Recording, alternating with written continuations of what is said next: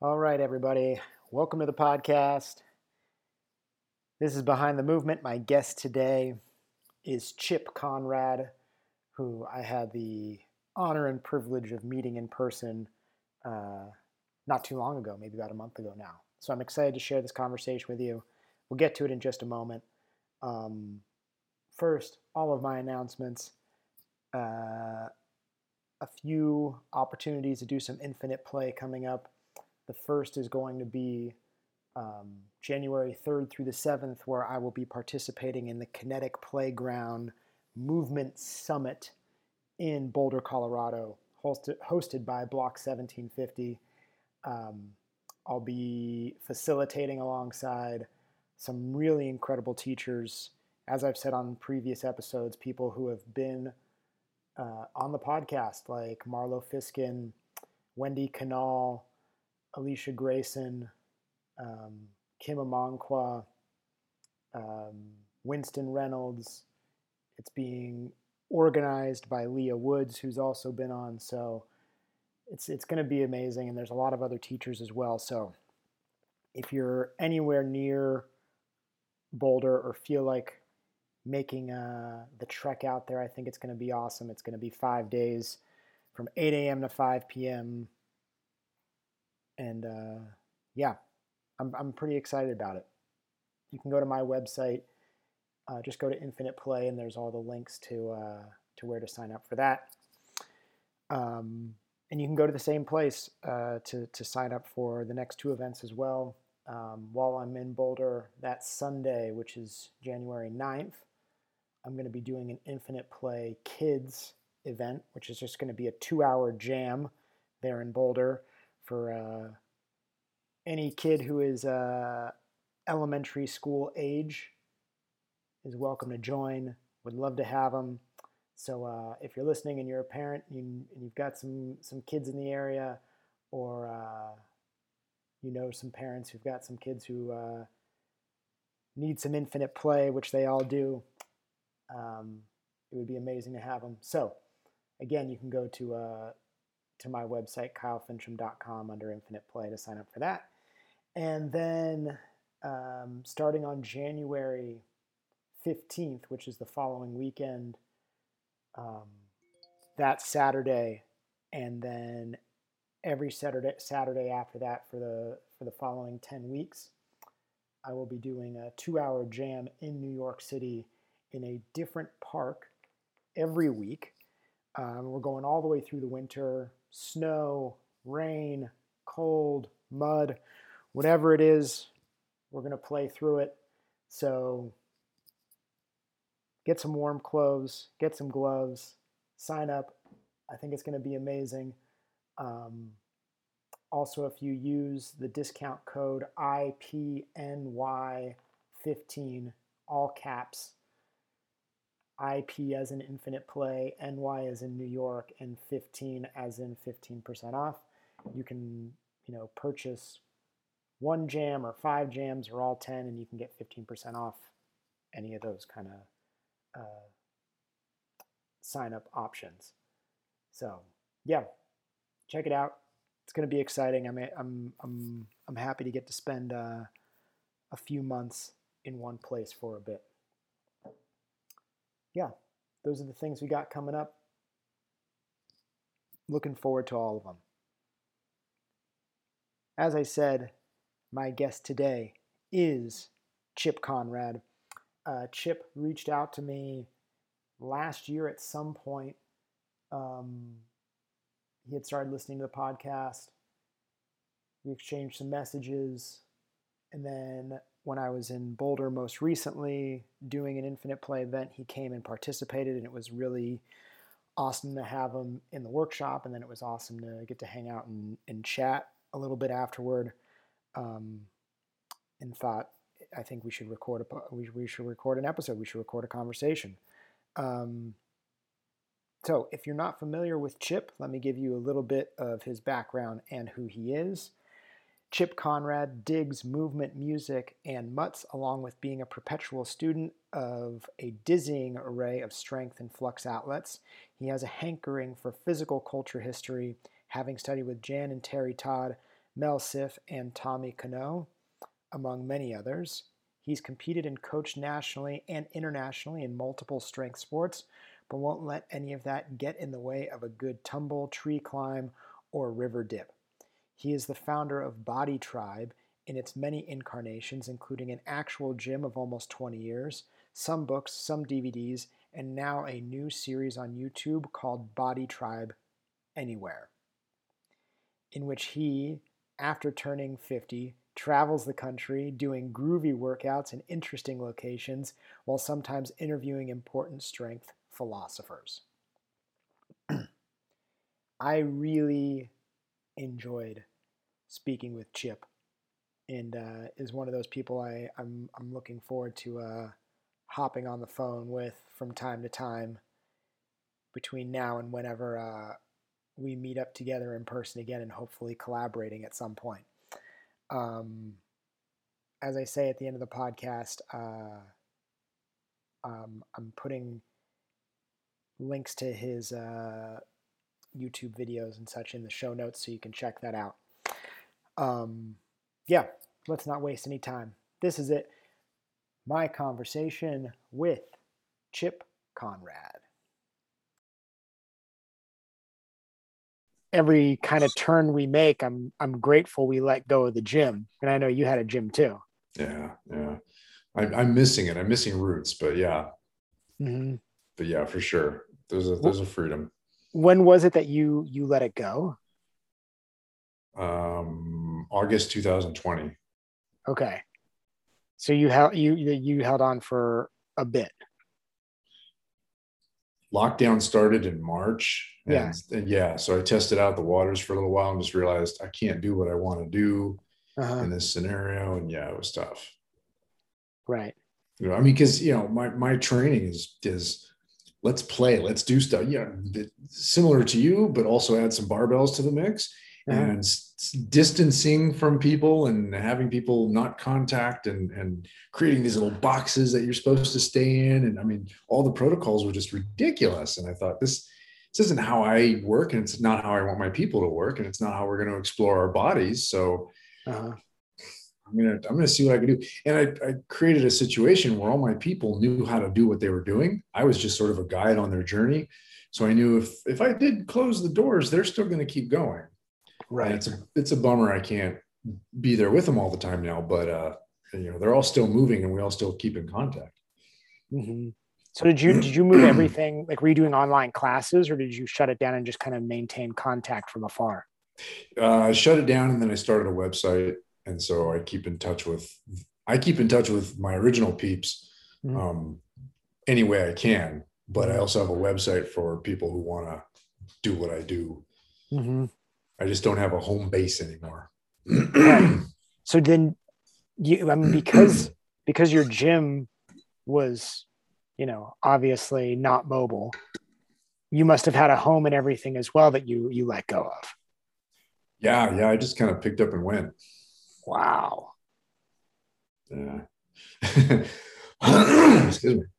But yeah, and it's been interesting to explore the country and explore parts I've never been to uh, and explore how people view movement Mhm. from almost an outsider point of view. Mhm. So it's it's it's been it's been great on some scales and it's been really tough on others. Yeah. Where, where was where was your gym located? Sacramento, Okay. right right downtown Sacramento. Wow. Has have they put anything into that space yet or or is it still empty? some of the people who were also sharing the space with me, they've they kept it. So stuff's Okay. still going on there, but it's definitely not what I it's definitely not what I was doing. Yeah. I was thinking about when we first kind of, well, you initiated contact. I think it was after I put up the podcast with Shira. Yeah. Right. Because I had just worked with her too. Had you, did you meet her during uh, the lockdown or did you, Hmm. had you known her for a while? Yeah, a long time. Um, Okay. I have a, a video I did about play and the concept of play where I actually visit athletic playground. Mhm. And I think I filmed that, I want to say almost a decade ago. Wow. So so yeah, her and I crossed paths a long time ago, and and I've had her when I had my gym, I had her come and teach at the gym once in a while. Uh-huh. And whenever I could, I just, you know, try to absorb her energy and her movement styles and her and her um, creativity and, and, exploration. Yeah, I re- I realize you're like a an OG. I briefly did like a like a Google search at one point, and there was like an interview that popped up with you from CrossFit South Brooklyn. Yeah, I don't know how long ago that 2007, was. 2007, maybe 2008. Yeah, and then I saw there was a video of you with Dan John. Oh, Dan John and I have deep roots. Yeah. Yeah, so I'm like, uh, you, you've really been around. Oh yeah, yeah, yeah. He and I put out a DVD together. That that's got to be over ten years ago.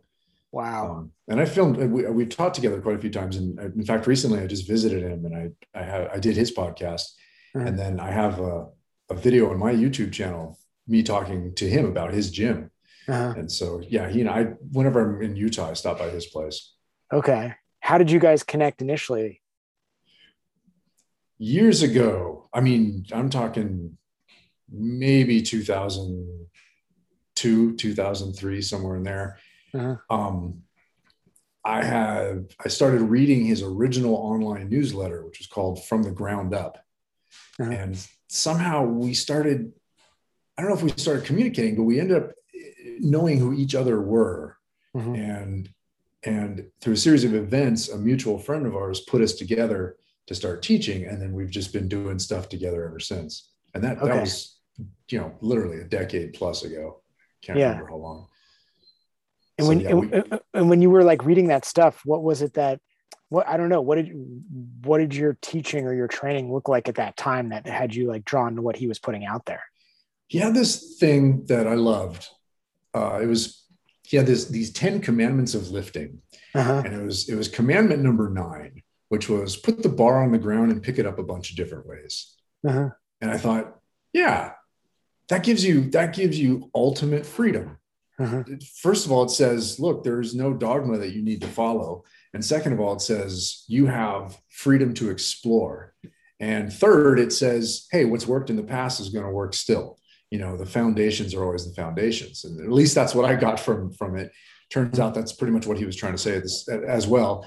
And uh, and th- how he wrote around that was very um, uh, he wrote very well to to support that one thing that I loved, and everything he wrote around that seemed to support it, and and was very eloquent. I thought this this guy speaks pretty well, and from a place of knowledge and I, I gleamed onto his stuff early. And turns out we were kind of we had similar ideas. By the time we started teaching together, we sort of taught the same thing, but just from different voices and different mm-hmm. backgrounds and different experiences.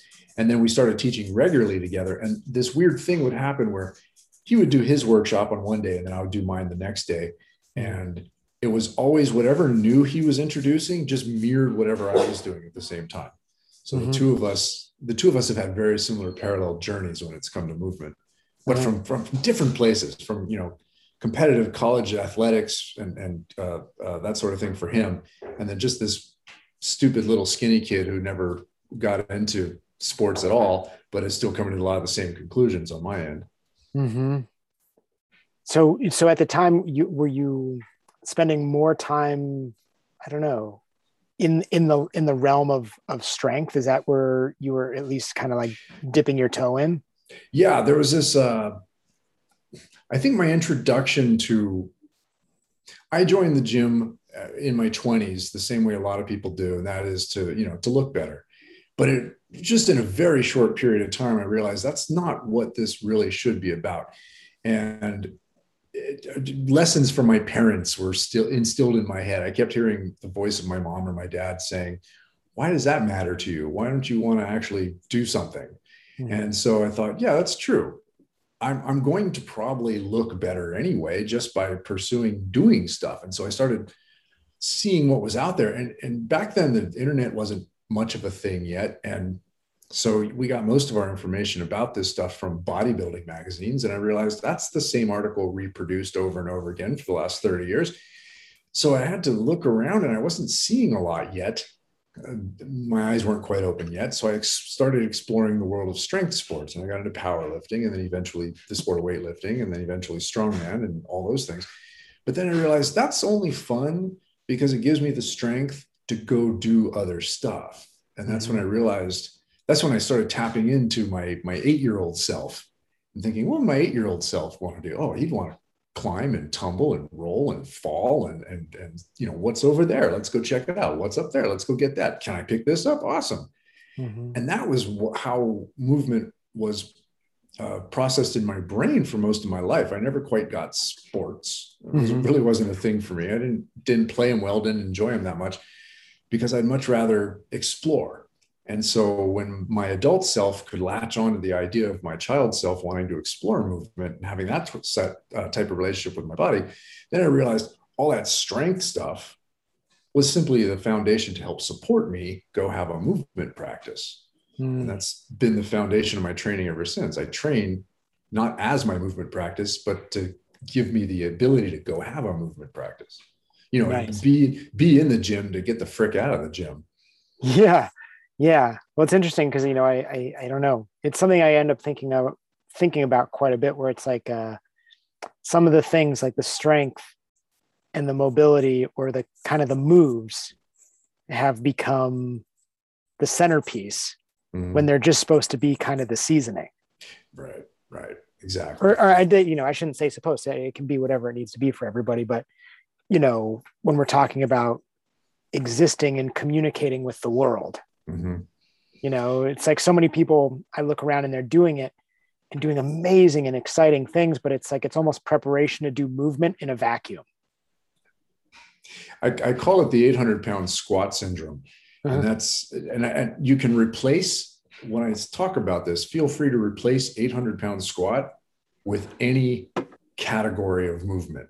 Mm-hmm. Because I just use the 800 pound squat because I've trained a few people to get there. And when people get to that point, to get to an 800 pound squat or whatever, you become so laser focused that your, your potential to do anything else starts to go down. Now, originally, most people get into squatting to make themselves better to go do other stuff. In other words, the squat is supposed to help you get stronger. Hmm. And then there's this point where people just decide, well, I'm just going to get stronger at the squat. And then as they get stronger at the squat and only the squat, they actually lose the ability to do other things. You know, they sacrifice so much for that squat. Mm-hmm. And you can replace squat with anything. You could replace squat with yoga, with CrossFit, with any product that movement has become. We start to, under the mistaken belief that that thing is going to make us better at other things. Um, in the beginning, it probably will, but once we focus on nothing but it, the rest of our potential goes away. Mm-hmm. And it's sort of similar to what you're saying. We focus on the thing that's supposed to help us get better when all we're doing is getting better at that one thing. Mm-hmm.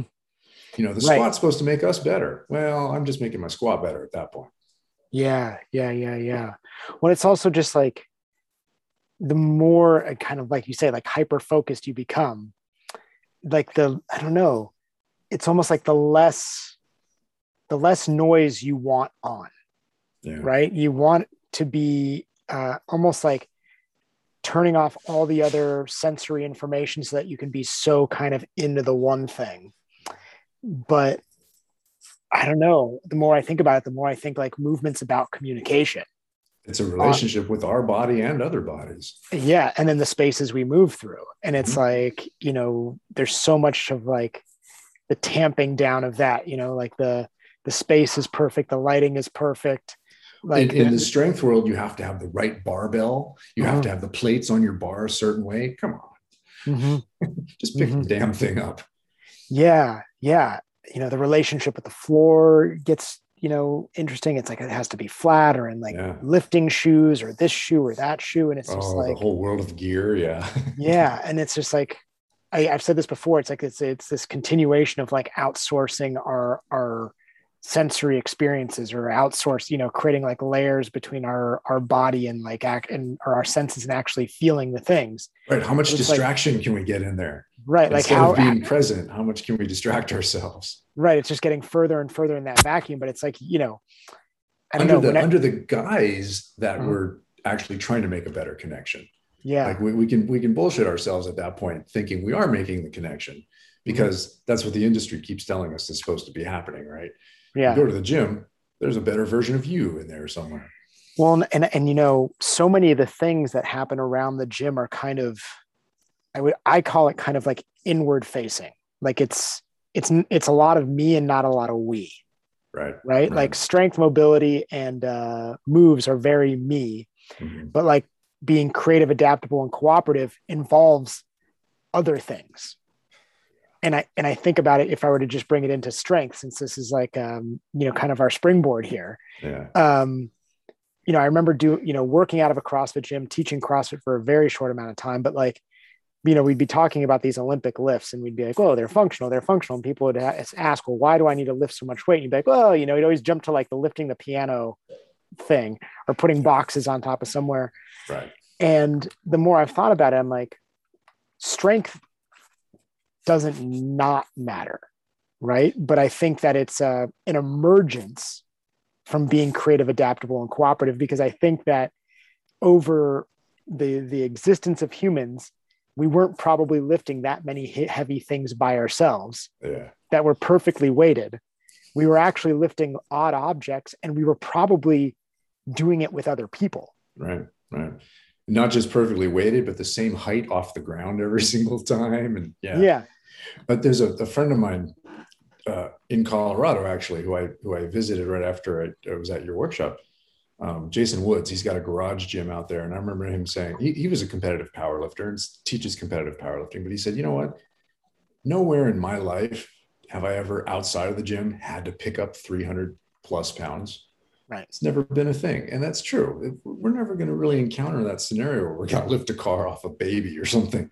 Right. So yeah, what if we don't have things in our program that actually take that strength and apply it to life, then what the hell are we doing? And mm-hmm. that's that's a big part of my programming is figuring out how can we think about what are we doing here that's actually getting us better out there. Right, right. Because in some ways, you know, some of this what you were saying there briefly made me think about this idea of like uh you know lifting something really heavy that we, you know, A, it's probably not going to happen very frequently in our day-to-day life. And if and it, does, probably, what kind of life is that? Right. and it probably wasn't happening in in our human past on a regular basis. And and the reason we feel like we can do it now is is kind of this privilege that comes out of abundance, right? Yeah. Because it's so energy inefficient yeah. to just be constantly doing strength things all the time because we you know we, we we would never have done that before because we would have wanted to conserve our energy and really move as efficiently and effortlessly as possible. But now we have this privilege of like a grocery store right? Exactly. Well it's it, take it one step further than that. We lack rites of passage in our society now. Ooh. and so i think the gym offers a lot of rites of passage. We have to make up rites of passage. Um, I even uh, talk about this in a recent video on YouTube where um, we seem to love the rite of passage of struggle. Like mm-hmm. somehow suffering is supposed to be um, makes us better. Like we we're going to be rewarded greater if the suffering is greater. That's I mean a large chunk of our culture seems based on that, and you see that manifest in the gym all the time. If I suffer in the gym, somehow I'm going to be rewarded better, which of course is probably not true, but we we crave rite of passage so much that we turn our gym experiences into into those rites. Mm-hmm. Yeah. Well, I mean, I think that there's a, I don't know. It's yeah. I read a lot about people kind of questioning, you know, the American culture and the things that are missing, and often it comes to like relationships with ancestors and elders, and you know, I think that facilitates some of these things that we're kind of yeah. hungry for that you're that you're talking about that you know we we almost create in other places that we we would have gotten in other ways in the past. Right. We're not you know we're not going off to battle to fight the kingdom over the next valley you know every other Thursday or anything like that. So what do we do now to have our rites of passage? Mm-hmm. how about some you know brutal suffering style workout that's going to crush our spirit and soul? Mm-hmm. Yeah, okay. How's that so, going to manifest once we leave the gym? Right. So I mean, I I mean, I'm I'm when we met, that's when I realized I was like, oh, like I could tell you were very strong. Mm-hmm. You know, mm-hmm. I could I could feel it when we shook hands. I was like, oh, this person, I could feel the strength move through your hand.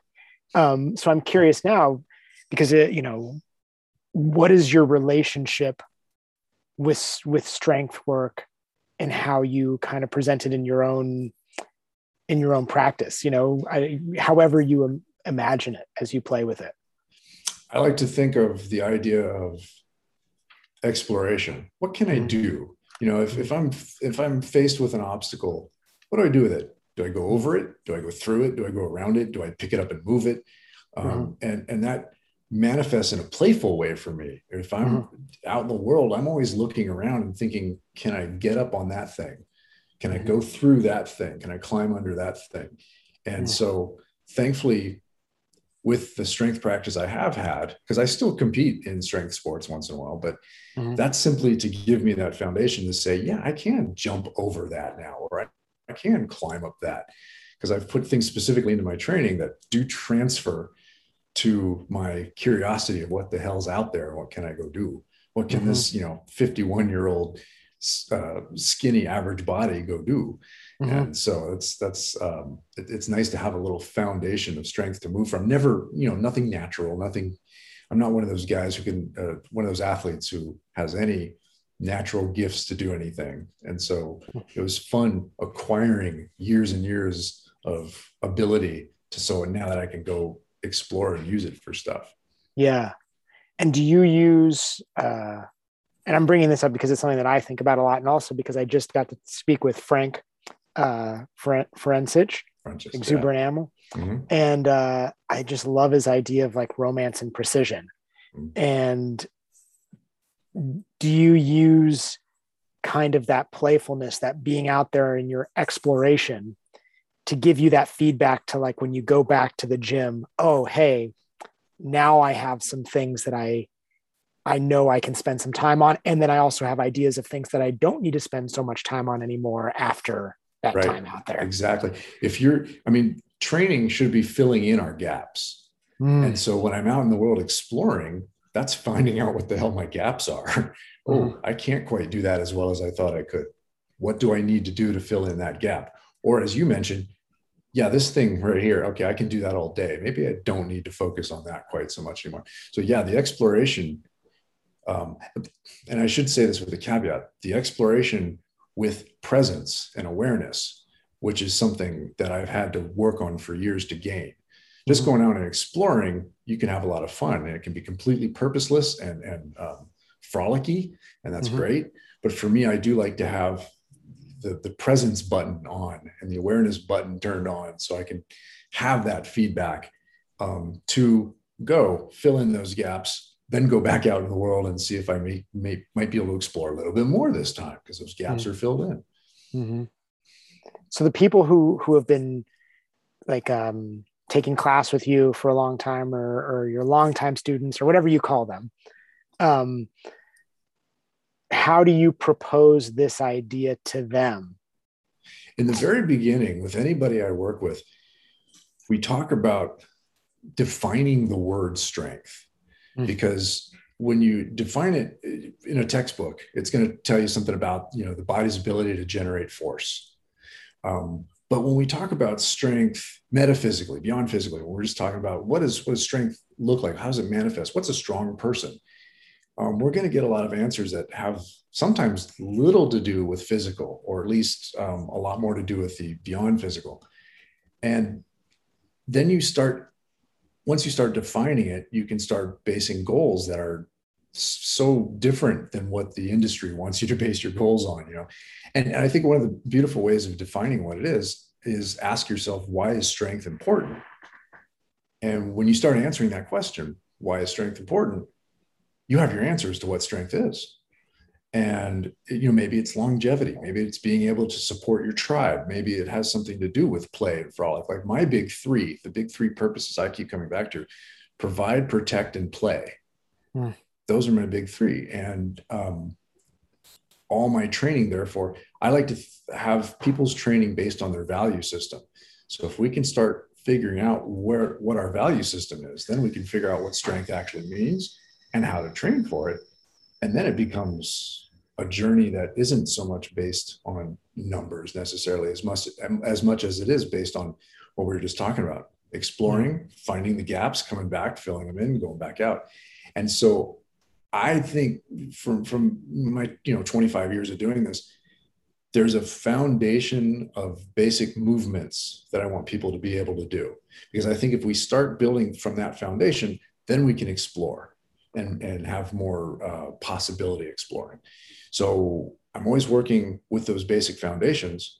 And then depending on what your definition or whoever's definition of strength is and where they want to take that, how it wants to manifest, we can build from that foundation and be a little more specific in certain areas Mm-hmm. But we always start with the same foundation. So whether you're an elite level athlete or fresh off the couch, we're going to start working from the same place because we're all going to have the same uh, issues, the same tightnesses, the same uh, weaknesses and strengths, no matter who we are. And mm-hmm. so we go to that foundation and then we can build off of that. Man, I just have to say, I'm so into how you're presenting this because I feel like it's something that I have brought up a number of times this idea of like what's your message yeah, yeah, what is your message and you know oftentimes people respond with something that sounds a lot more like content you know mm-hmm. you know or you take a class mm-hmm. somewhere and it's built around content. You're like well what's the message? You're like ah oh, movement. You're like that's not a message. Right. That's that's what you're doing. Yeah. but what is what is what is your content the vehicle for? Right. Right? And as you were talking all i'm thinking is like wow he's saying his message you know and, that, and, and and then asking people to go home and say well what matters to you? What what's your message? What's your purpose or what are your values right, right. you know um or the purpose for training. And and that's a different thing right? And and when you reflect on it that way like all content can be presented in different ways mm-hmm. right? We can you know you can present um, a push up for instance in a playful way and you can present it in um very technical way very or, or yeah scientific or, way exactly um or you can present it in a competitive way yeah right, right, right. and and and all of these frame the content you mm-hmm. know mm-hmm. and i think it's so very cool to hear somebody talking about that um, because I also don't think that people spend a lot of time reflecting on their values. Uh, right? If you if you were to ask somebody about their value system, you might get words like you know respect, appreciation, love, but then you look at their workout and it's probably abusive mm-hmm. and and probably disconnecting, and that's not respectful or loving. So yeah, there's so often that the the workout and the value system just don't connect at all. Mm-hmm. And I, I, going back to our, you know, rites of passage scenario or, or our love of suffering. I don't know if that has much to do with it or not, but it might. And so, uh, you know, you, you, say message. I love the word message. Um, I use the word philosophy, and most gyms that I've seen have no philosophy. They simply have what you said, content. Mm-hmm. Like you look up a gym's website, you go to a CrossFit website. There's a philosophy and then mm-hmm. you read it that's not philosophy that's program design mm-hmm. that's content mm-hmm. and and so and and what you see in a lot of gyms is not only do they have no personal philosophy but if they do have a philosophy it's somebody else's they've bought somebody else's thought and now they're turning around and selling it that's how the industry works and so my my last uh, my recent two books one of them is about building your own strength philosophy you know, mm-hmm. how do you create your own philosophy? And that's a, and I, I would switch that out with word message, with the word message. I think that's a great term for it. Mm-hmm. And if you're going to, if you're a trainer, there's four things I think we're always working on as a trainer. It's uh, technique, um, program design, uh, personality, and then the last one, which I think is the most important, is purpose. And yet, that's the one that's not talked about by anybody we're always talking about the the what um, and the how, how to do it, what to do. Very rarely are we talking about the why. Mm-hmm. That's I think that's the discussion we should be having a lot more. Man, I just I think it's I think it's so important because it's like the content means so little. And it's like i just it, and i think that when you have your message the content comes easy and it fills in on its own. Exactly. I was i was saying you know someone was asking me about like my workshop and you know asking me almost like about like a how i plan it or organize it or something. And i just said i don't. I Mhm. don't there are things i like to do right now that i are kind of the things i've been playing with yeah but I don't plan it because I just know what my message is. And I just Mhm. walk in there and I just think, stick to your message and like, Mhm. and just, and hit the ground running. And it sounds similar, like what, what, what you do a little bit with your, with the people. Cause as we're asking, as I'm asking you about what you're doing with the people you work with, there's not, well, the program looks like this or it looks Right. like that. It's just like, oh, well, let's think first let's yeah, let's dream first yeah, let's, let's just stick to the message and let it kind of emerge out of that. Yeah, because as you said, the, the content's there already. You, you know, the the what and the how to do it. Who cares? That that's that's going to manifest because of the why. That's going to turn into a program because of their why. Mm-hmm. So the why sort of guides the show. In fact, I, I like to think that if you're going to talk about transformation, you know, the big word that's used in the gym a lot, there's three aspects to that, and it's it's uh, intensity, consistency, and purpose. And there's that purpose again, because we can. I know so many people who are so good at gymming, but they haven't really discovered the purpose, and it's so they're they're guideless. They're they're kind of floating in terms of where they're going. Transformation doesn't always mean a good transformation. So unless you have your purpose defined, who knows how that transformation is going to manifest? You know maybe it's kind of like a scary rock for people to start getting underneath right? Because i think you know i feel like I, I i've said it so many times but i just think it's so brilliant. When when i spoke with marlo and she told me that uh we should be thinking more about the the, the changes we want to see in the world through our practice and, and teaching. And that's message that's philosophy that's you know the, your value or whatever it is. And maybe that's a scary place for people to go right because it might start because it, it might transcend the gym Mhm. or their training and that Mhm. could be like oh well what the hell have i been doing or what should i do oh, next right i mean suddenly we're in like this bigger this bigger thing yeah. It's funny you mentioned what the hell am I doing, or, or or is it even the right thing, or where should I go from here? Mhm. Um, I think we should sort of be asking that all the time, but Mhm. That's that is a, a perpetual struggle. When I tell people to define strength, I also say this is permanent homework because our our uh, uh, definition might change, might grow, might expand. Mhm. Um, and so, yeah, we should always be questioning the why, and yet it's the thing we turn off the most, unfortunately. Mhm. Um,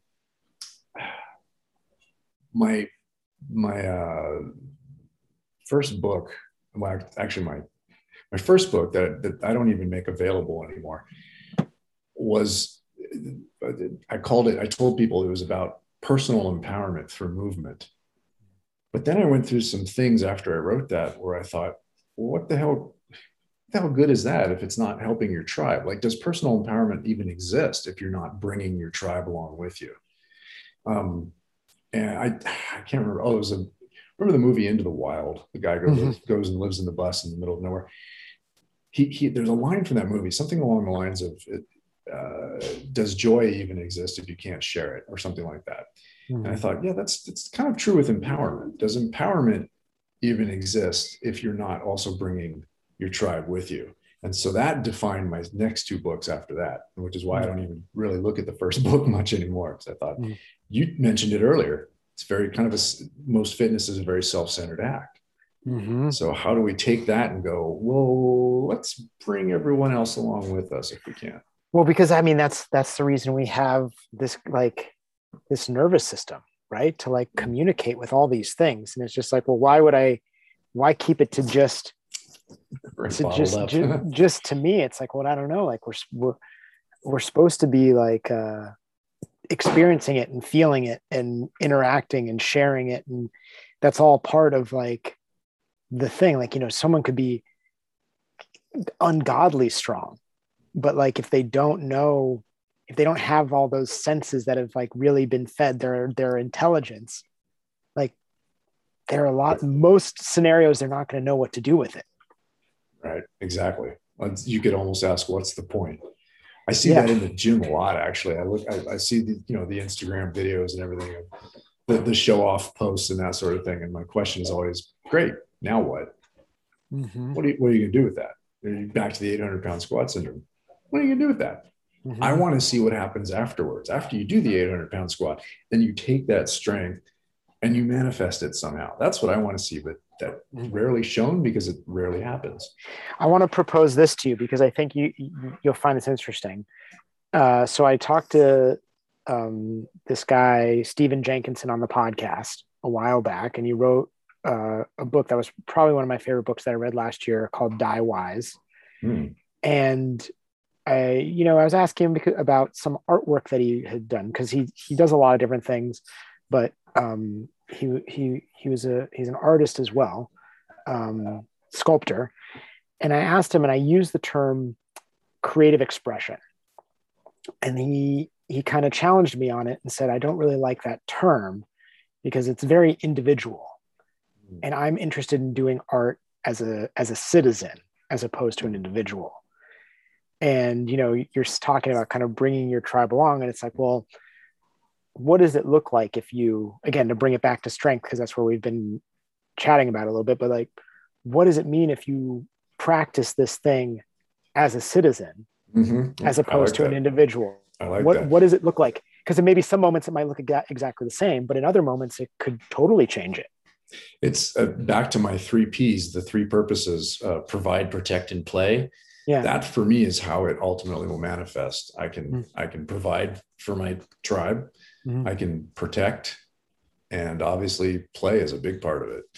Mhm. Um, those are none of those are uh, self-centered. Mhm. Those are me taking my self-centeredness and hopefully sharing it. Mhm. And, and so that that's that's why my purpose evolved into those three things. Mhm. Um, you you talk a lot about communication, and I think that's huge. And I think in those three things is Mm-hmm. a great deal of communication, which is you want to use the term die wise. I know that I'm not going to until I learn how to do that better, until I understand communication better. Uh-huh. Um, and so through movement and strength, that's one way I can do it. man i think it's I, th- I think what you're talking about is like so spot on i just think and I, and i love that you're talking about too that it's like an ongoing question and that it's always changing i was listening to alan watts recently and he, he was talking about us being a process and not a thing That's I I actually use that phrase in one of my books. really Uh, I, I, I changed it a little bit. I, I changed it to we're more verb than noun. yeah oh i wrote I, I used that as well at one point in a in a blog post yeah, uh-huh 'Cause I, I think that's that's exactly it. we are an experience. We're Mhm. not the experience, hmm and I think that's if you're going to talk about presence and awareness. I think the biggest way to understand that is to start finding your presence and awareness, being able to stop yourself and go, be here now. I'm here now. How is this manifesting? How is this? Um, how am I interacting? Mhm. And in my terms, how is my strength then being applied to the world? Yeah. I'm so curious now hearing about kind of where you have arrived to today. And I'm sure if we have this conversation, which I hope we do in five years, you and I will both be completely different. Hey, maybe and- even in person. yeah, yeah. Um, but uh, how has your relationship to competitive weightlifting changed with this uh, evolving philosophy, philosophy approach, message, etc.?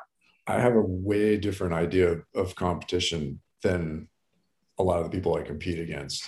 Mhm. Being, first of all, I've, I know I've never, one of the things I always strive for, and I try to talk to my clients, uh, talk to my clients about this, is being your best rather than being the best. Because no matter what, there's only going to be one, the best. There can be infinite, our bests.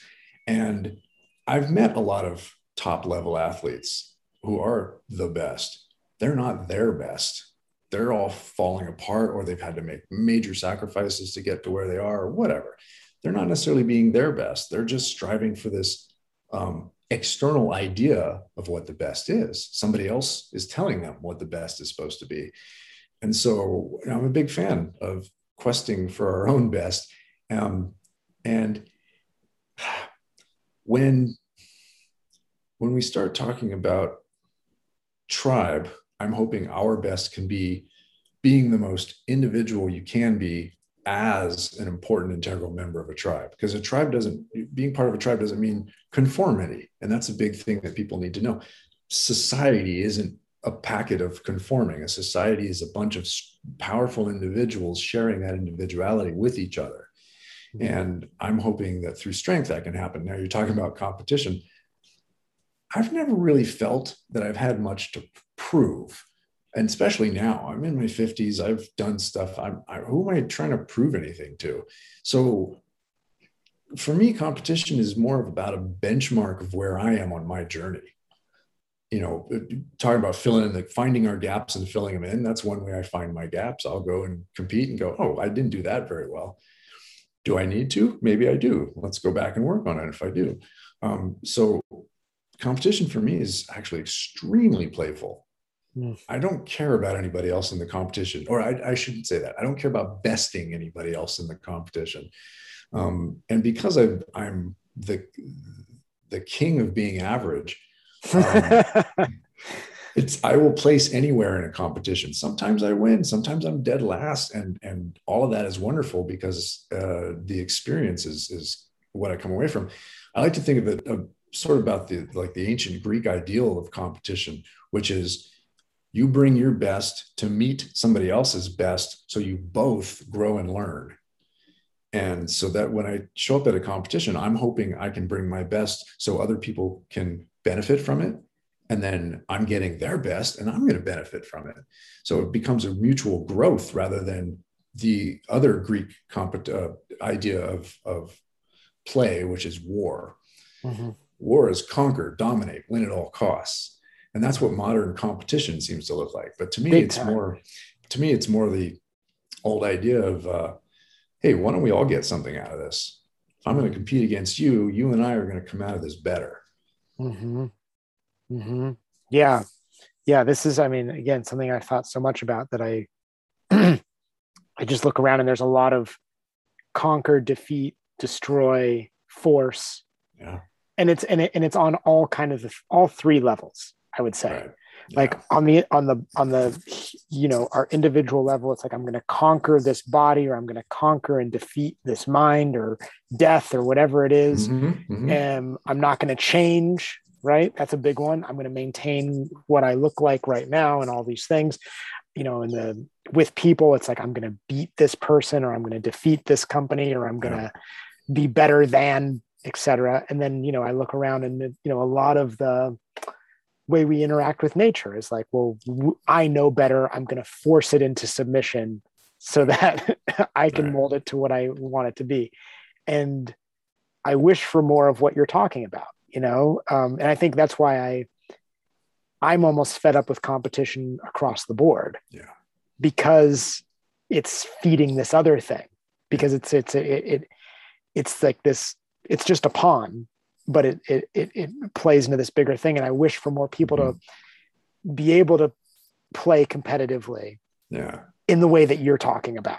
Right. Right. I mean, and I, I don't know how to get other people to that point because again, here's the whole rite of passage thing again, right? We, yeah. And if we're talking about having a better relationship with our body, which is sort of what I think a trainer's job is, is to create better relationships with people in their bodies why on earth would I want to create an abusive relationship? that type of relationship where you are trying to dominate and conquer your body. Mm-hmm. Um, interesting thing about the body is the body will learn movement before the brain does. It's usually the brain that gets in the way. You know, Big time. Brain. Let, let's let the brain, you know, analyze and process and build a program or whatever. But when it comes to learning movement, the brain should, you know, step back. And if we can accept that, then a lot of our training could be simply asking the body instead of telling the body or even forcing the body. And if we can have that sort of dialogue with our body, um, then maybe competition can take that playful level. Hey, what do you want to do today, body? awesome Mhm. let's try to do that better than we did last time or let's try Right. to do that um, differently than we did last time I think it's Mhm. it's just like this cultural celebration of winning, rather Yeah. than rather than a cultural celebration of of playing. yeah why, why not just the celebration part you know Yeah, let's celebrate instead of having to um, celebrate um, winning yeah, and oh now and, and you're seeing and i know you've seen this it's being instilled in our culture in people at a younger and younger and younger age Mhm. just kind of a bummer and and it's now perpetuating through social media if you do social media now your goal is to become an influencer Mm. that's how you that's how you win at social media now and Mhm. so it infects every aspect of our culture yeah. Well, it's like you know sometimes the social media too is this like um, to be an influencer, for instance, like you need to really commit to an identity and and kind of win the identity game. So that you have this nice strong identity to present to the world or something. I don't know, rather than I don't know, celebrating dynamic values or something. right right or or yeah and, and those dynamic values might be a lot more of who you actually are Mm-hmm. imagine being more of who you are rather than what you want people to think you are Yeah, what I, it makes me think about uh, uh, I've brought it up here a few times, and I just feel like it's such a great movie. I don't know if you watch many films, um, but the that Pixar movie that came out this year, Soul. oh my god How so good great is that movie? I watched So it for my- a second time. my dad is a jazz musician that's all he did his entire life and Uh-huh. he just died a couple years ago Uh-huh. so to to to uh, one aspect of that movie i cried my eyes out for several Mhm. scenes because of that but yeah other than that the message and the and the way it was presented was brilliant regular old living, yeah right? Regular old living. yeah and and I don't know. In some ways, I feel like hearing you talk. I mean, it's a little bit of like it's Regular pretty old- groovy yeah, and reg, regular regular old living is pretty is awesome. yeah give it a If you- try if you if you let it be, right? And, And, all the I stuff that we're talking about is just kind of the the salt and pepper on it, Mhm, right? mhm. I mean, the world is is uh, can quite literally be your playground if you're willing to just look around and go oh what can i do what's out there and it doesn't have to be anything extreme it could be regular old living Mhm. but even regular old living has so much more possibility than what we think is out there Mhm. Right. It's like you don't need to wait for the moment where you're back squatting the 800 pound for that to be the the moment. right Everything that happened in the day before it is also yeah awesome. Well, it's funny. One of the things I, I, I try to tell my clients is, um, you know, people often mention how good they feel after a workout. They always say, "Yeah, I came in here feeling like crap, and I feel good after the workout." And they tell themselves, and they tell me, if I can remember that, it's much easier for me to get to the gym. And I say, "Okay, cool. Why not feel good during the workout? If I'm doing a set of squats and it's struggling, I'm killing it, and I'm like. And if I put a smile on my face and just realize, look at what I can do." It doesn't matter if I'm hitting a PR or if I'm doing a set that is far below my actual potential. Look at what I can do. And when I started applying that to my training, it really changed a lot of things. It became celebrating regular life. Like, hey, my regular life is actually pretty cool. Mhm. I can do this one thing. And when we can appreciate that, I can do this thing. Um, there's we'll be surprised how many things we can actually do that we can give ourselves a pat on the back for and we can find joy in. it. hmm hmm Yeah, it's almost like I don't know. I, I mean, I'm sure I've heard it somewhere, but I, I always think of it as like the idea of time traveling, right? Where you know we get caught up on like what we didn't do yesterday that would have made us what we thought we should be today, Yeah. right? Or if we do X, Y, and Z today, then maybe somewhere down the road, tomorrow or ten years from now, we might be the thing that we're supposed to be. When like right now, focus on that so much, actually. Yeah. yeah, Yeah. right like- now is a great moment, huh? yeah right now right now is perfect like you Yeah. know i think you know people get in their own way a lot right and and as you were kind of talking about earlier like the the thinking brain is so valuable and so like sinister at the same time right in, in some ways it's like we think that it knows all but it knows little Mhm. right um, Especially when it comes to the body. yeah it's it's it's so powerful though when we use it as like um kind of like a pointer of awareness Yeah. as opposed to like the driver there you go. you know Sure. and i and i think that that's yeah that thing is is is our magic and our curse at the same time Mhm. You know Very true. yeah i mean I, I love thinking about those things like the the the two systems like i love um like thinking fast and slow he writes about it Mm. um um uh, what's the other one the inner game of tennis a lot of like system one system two like in the mind but like a lot of that idea of like our our thinking brain isn't necessarily the best as the driver Right. Right.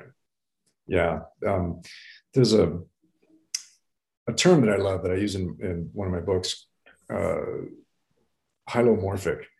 And hylomorphic was a, a Greek term that literally meant soul body. Mhm. It's basically shoving those two words together, soul body. What it meant, I'm going to butcher it, and I know Aristotelian scholars are going to hate me for this, but you know, if you if we're going to take the modern concept of mind, body, spirit, and truly interweave them to the point where um, we can understand that if one of them suffers, the other two don't fully manifest. And so, oftentimes when the, when the brain is running the show, the other two suffer because it's doing all the all the work, and it thinks it should keep doing all the work, and then we're not listening to the other two.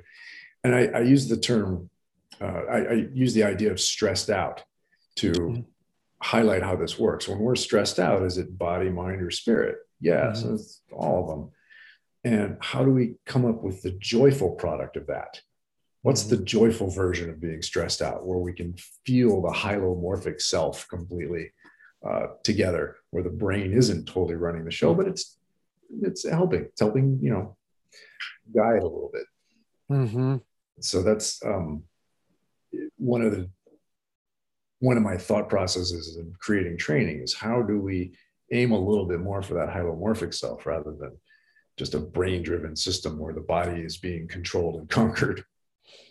Yeah, yeah. So what tell me then, like, you know, I know you're not teaching regular classes now and or or you know, and, and maybe you're doing online coaching or, or Yeah. how you're doing it. I'm yeah, and, and maybe it's it's it's individual and unique, but I'm I'm curious even more now about like what that what that looks like, you know, like what you know what what what you know, like what does a session look like or a class look like as you present it? I have, I definitely have a template, but that template is malleable per person, of course. Mhm. In the long term, when I when I do group scenarios, like when I taught at my gym and I would teach group classes, I still would have the template, and it's still malleable. And the goal would be to teach everybody um, to take the template and make it their own, mm-hmm. just under my watchful eye. But one of the things in the in the very beginning when I work with, and I mentioned this, I mentioned this before, when I work with anybody, we all start the same. And that is i don't we don't do exercises, we do movement. Because a trainer, ultimately, we should be teaching people how to move. And yet I've seen a lot of people who exercise a lot who still don't know how to move. And so I start there. And and and with that comes the conversation. And I made a big video about this on YouTube that I just posted today.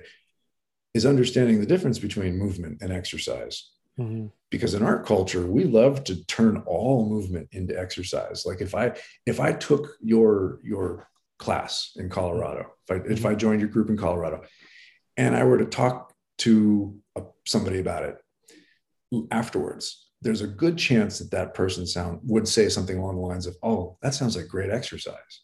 Mhm. And I, I talk about this with hiking a lot. A lot of people say, "Oh yeah, hiking's a great exercise," and it it, it cultivated to me once. I was in a an ER with a, a girlfriend at the time, and she was there for roller derby, and she had a concussion. And I remember the nurse finding out it was from roller derby, and she said, oh, "Roller derby, I heard that's a great exercise." Mhm. And I wanted to say, hey, if you're getting concussions from exercise, you're not doing your exercise right. Mhm. This was the byproduct, the, the, the, the outcome of the exercise. You know, Mhm. I can go hike because I train. I do some exercises to help me with that. I can um, come and, and join your group, mm-hmm. thankfully, because I've trained to move a little better because I'm not the greatest mover in the world. So I've, I've, you know, I like that I've trained to be able to move. So I could come take your class. Not all movement is exercise. And yet our culture is, is for some reason fixated on turning it into that in their brain. Hey, I, I took a great, I took a new dance class. Oh yeah. I heard that was great exercise. Mm-hmm. No, I'm just expressing the strength I already have or the movement capabilities I already have in a new form. Um, and so in the beginning, when I work with a client, I try to stress that, you know, let's talk about movement and, and versus exercise. And we move. And I have this system that I'm not telling them that we go through. And the reason I'm not telling them is because I never want them to feel that if they don't get to the next point, that they failed somehow. Because mm-hmm. I have a protocol. If you can do this thing, then we're going to go to this. And if you can do this, then you can go to this. But I'm not telling them that because I just want to see how they move and if they can't go to the next thing, I know exactly how they can move. In the process, I don't have to tell them that so they don't feel like they failed in any way. Mm-hmm. And in the process, they've also learned how they move on their own and they've learned a little bit about themselves. And we spend at least the first session, sometimes the first two or three sessions, um, just moving. It's a lot of ground based stuff. Sometimes we stand up and do some stuff, but we're not counting reps. We're not doing anything completely repetitive or anything like that. We're just exploring certain movements. I'm learning all I need to know about them. Mm-hmm. I can start prescribing exercises later when I when I know how they move and what works and what doesn't. And during that time, and I think this is as important, if not more so, is the conversation about defining strength, like I mentioned earlier, movement versus exercise, and how we're not going to worry too much about goal setting right now because we're going to experience movement first and then set goals. Because if people started telling me their goals right off the bat, they're going to tell me the goals they think I want to hear because I'm supposedly a fitness professional. Mm-hmm. Um, Dan John calls it the A, not A. You know, mm-hmm. they come to you wanting to be the person you want them to be. And so they're going to tell you their goals from that place.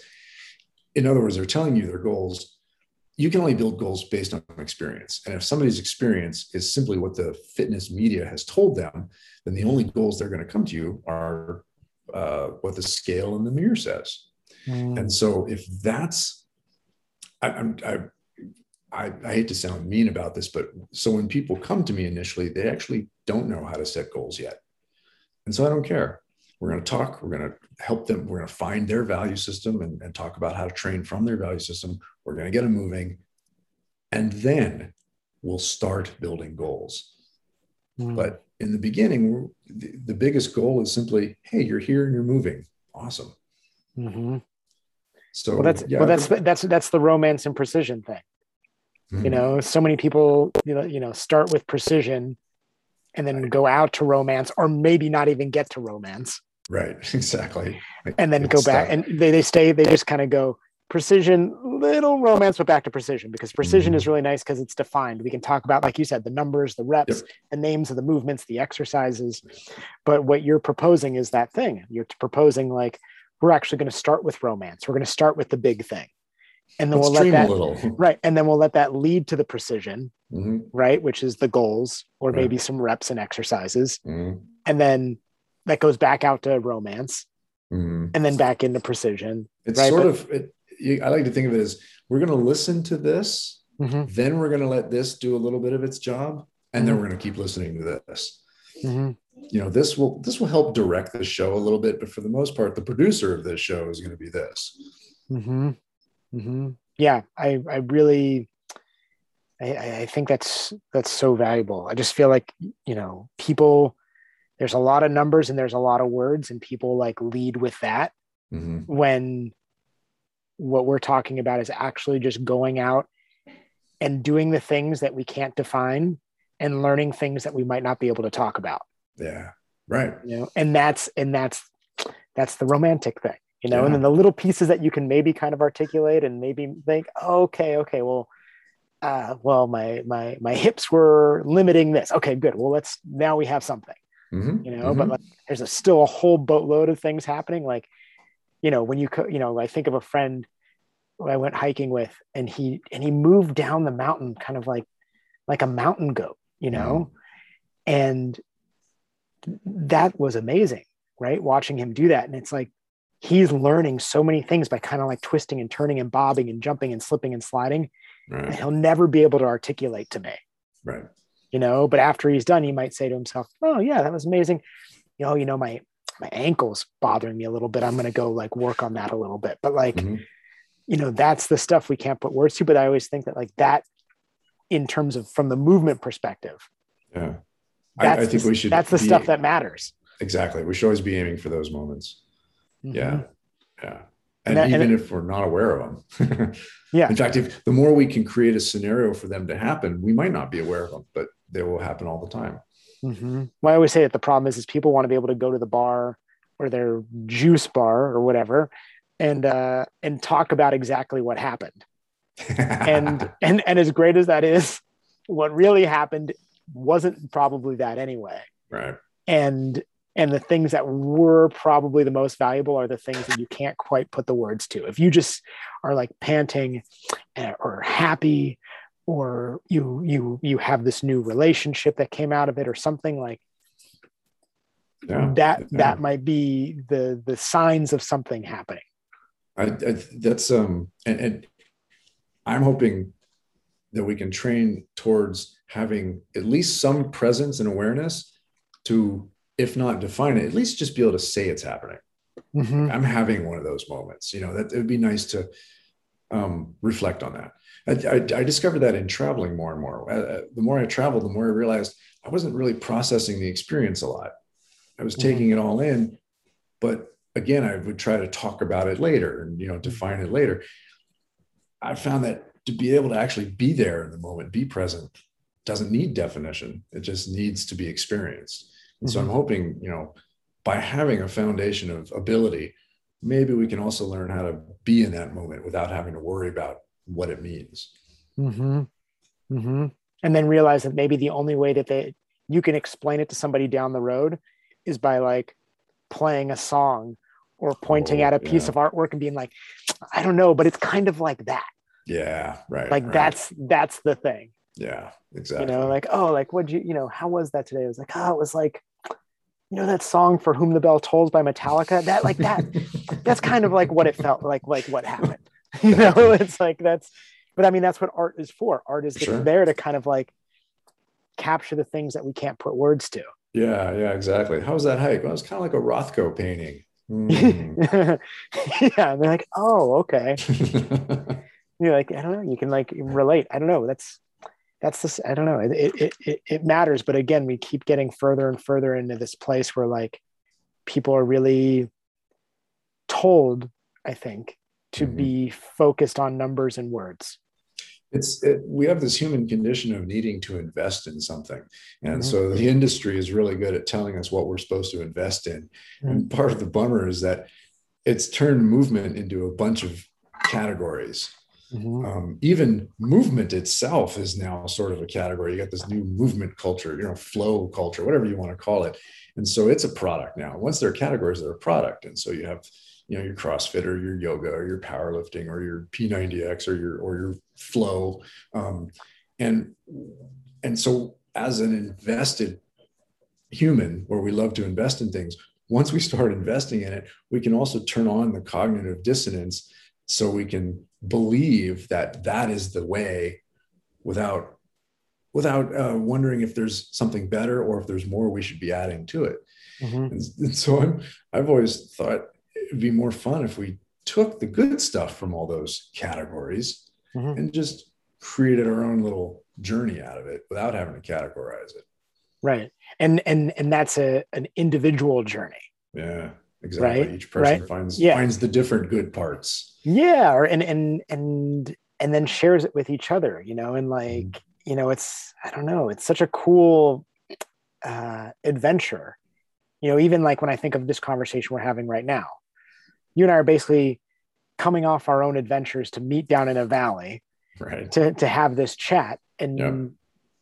whether gonna- we can articulate it or not we're going to take things that we exchanged in this yeah. and then go back off in our own things and add that to what we're doing. And it passes on to, and it passes on to other people. Yeah.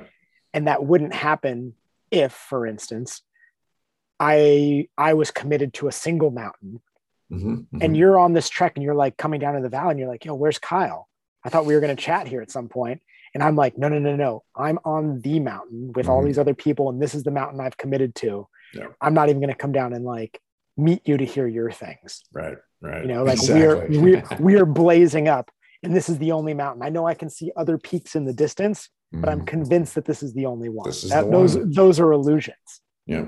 In the words of the Mandalorian, this is the way. but but you know movement to me is supposed to be it, you know all all things but Mhm. what we're talking about at least like movement's better as a as a as a soup where everybody is a different spice Yeah, absolutely. It's it when if if you're a curious human being, then it's all about possibility. Mhm. And yeah, who knows? Maybe the possibility will manifest as an 800 pound squat. But you know what? There's a lot of other things that it can manifest as as well. Hmm hmm Yeah, it's um, and I think that people sometimes get caught up on movement or health being, I don't know, limited to just what happens in that space, or again, like what they can put words to, and don't see it quite in like in the in the holistic way, right? Like you can be an elite CrossFitter and very unhealthy, for instance, because you struggle with relationships or you don't, you know, lack tools for communication or anything. There are sacrifices you made. Right. And, it, you know, I'm using that as an example. And they know that's Right. not the only thing, but it, it, it- it makes me think about a conversation I had with a friend, and maybe I've mentioned it on here, but like, you know, he's so, he was so committed to a certain way of practicing movement and, and never stepped outside of those walls that he revealed to me that he, you know, struggled meeting people and making friends that didn't do movement and didn't practice Mm. it that way. Mhm, And as I said in the beginning, movement to me is communication. mhm. Like that's what we're learning. Like we're learning to communicate on all these different levels with all these different ways that we can. And it was, a, it, it, it felt very sad to me that I was like, oh, like, you know, well, then what is, what is, what's going on with your movement practice if you're struggling to communicate with people outside of that? Yeah. yeah. Right. And, and it should, it should be benefiting it. It Right. should be helping us. I think the ind- because the industry has sold it to us as packaged products, each one of these categories, Mhm. um, and then we invest into it. Uh, again, because we are so invested as humans, it's really hard to admit, oh, there could be other things out there, and that's that's kind of a bummer because, like you're talking about, all these packages, all these categories should actually be feeding each other. They should all be mountaintops feeding down into the valley Mhm. and uh, and uh, eventually just blending. And Mhm. if you do buy into a category and you invest into it, the, the the bummer is you're not investing in its empowerment. You're actually investing in its limitations. Like you're saying, your your buddy is now he's now sunk deep into the limitations of where he's at Mhm. as the way for him. hmm Well, and then, then to kind of almost bring it full circle, it's like when when you realize that the the message might matter more than the content, that all that all changes potentially, hmm right? big time yeah because you might it's hard to find the message sometimes and so when you go through that process you might even find that there really isn't much of a message beyond the content Mm-hmm. Mm-hmm. Yeah. Man, that's uh, I didn't realize that we were thinking about so many similar things.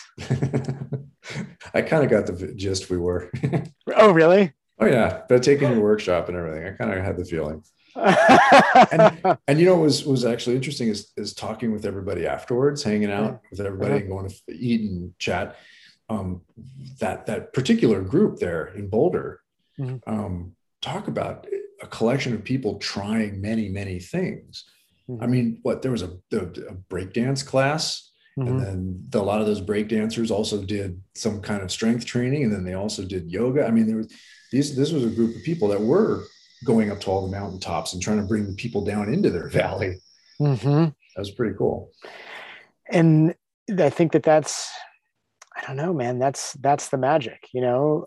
like someone that I talked to once pointed out that you know when we commit to just kind of one way, we might get up to the top of that mountain quicker.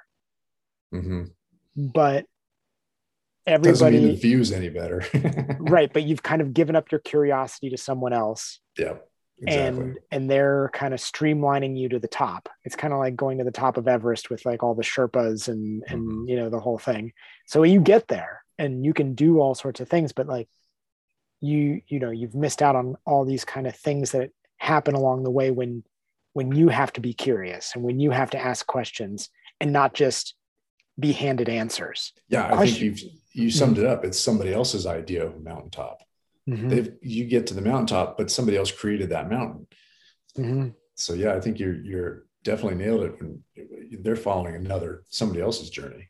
Yeah, when it's challenging with what, what you're talking about and what you're what you're doing, like you're facilitating curiosity Hmm. in some ways, and that's that's that's a that's a challenging task to to take on. You know, so I I admire that because I think that there's there's value there, and there's also um, a lot of weight that I think is taken off people's shoulders when they're given permission to be curious. Because now, Mhm. you know, when you give perm- people per- permission to be curious, you were giving them permission to fail Uh-oh. and slip and Losing fall. I lost you for a second. Oh, okay. Yeah. I was just saying, you know, when you're when you give people permission to be curious, you're giving them permission to do a lot of other things as well, right? To to slip, fall, fail, um, to to to be perfect as they are right now, and to Mhm. celebrate imperfection. Um, to you're giving them permission to change, right? Yeah. When when someone is stripped of their curiosity, I don't know, a lot of those things might go away, yeah. Right. right? And that's a really debilitating feeling. The, the less curious you are, the more manipulated you can be by somebody else. Mm-hmm.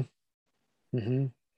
And I think there's a lot of that in, in fitness and, and Politics spaces. and Yeah, I mean- the world in general. yeah, yeah, yeah. It's just it's it's it's yeah, it's insidious. It's it's out there. Yeah. Mhm. So let's start here. Yeah, but I mean, it's nice to to cross paths with somebody who who I don't know shares that idea. That idea of like, oh, like I just I want people to be curious. I want Mhm. them to like, you know, ask the questions and not just look for answers. right. Right. You know, And maybe not find them. Keep asking. yeah i mean an answer ends the conversation right right. you know maybe that's why jeopardy's gone on for so long because they always have to give their answer in the form of a question that's why it's lasted so long like it's always a question That's perfect. yeah um, if people want to connect with you what is the best way to do it Um, Facebook. Uh, you can email me at bodytribe at gmail.com. Um, my YouTube channel is where most of my ideas are public. And it's just simply Body Tribe, I think. I think at YouTube. Maybe it's Body Body Tribe Chip, which is also my Instagram. Um, but I put out a video every week where we Mhm. where I discuss this stuff, and I'm also moving and grooving, and uh, it's, I put a lot of work into those videos, and no one watches them. But I'm I'm hoping somebody besides my mom watches them once in a while.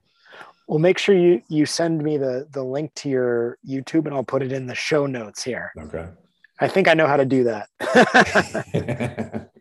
um, are you teaching anything online or are you you thinking you'll be doing any any workshops as you travel at any point Yeah, uh, if you go to, uh, I have two Facebook pages. One is the Body Tribe Fitness page, which is I created for my gym many years ago. But then the other one is a group. It's you know a private group, which all all that means is you ask, hey, can I join? And I'll let you join. But um, those and my Facebook profile are usually where I post the events that I'm going to be doing. So I'll probably be doing something here in Texas in the next couple weeks because I usually do when I'm here. okay Um, and then I'll, I'm going to build a 2022 schedule soon. And Killer. somehow you and I need to click place. we, we we gotta we gotta collaborate at some point i think it'd be so awesome Yeah. I have especially- a, there's, there's a group that I, I helped create a while ago called Mental Meatheads. Uh-huh. And Mental Meatheads taught workshops around the country, and it was always uh, myself and one or two other trainers. Um, sometimes Ryan Hurst from GMB or Dan John or uh, uh, uh, Jason Brown, Jason C. Brown, who you talked to. I love him. Yeah. So we've all taught under the Mental Meatheads banner, and so we'll have to do a Mental Meatheads and get you involved. Dude, I'm so in. Yes, sign sign me up wherever it's at. I will I will be there. I've got Delta points. I will find my way.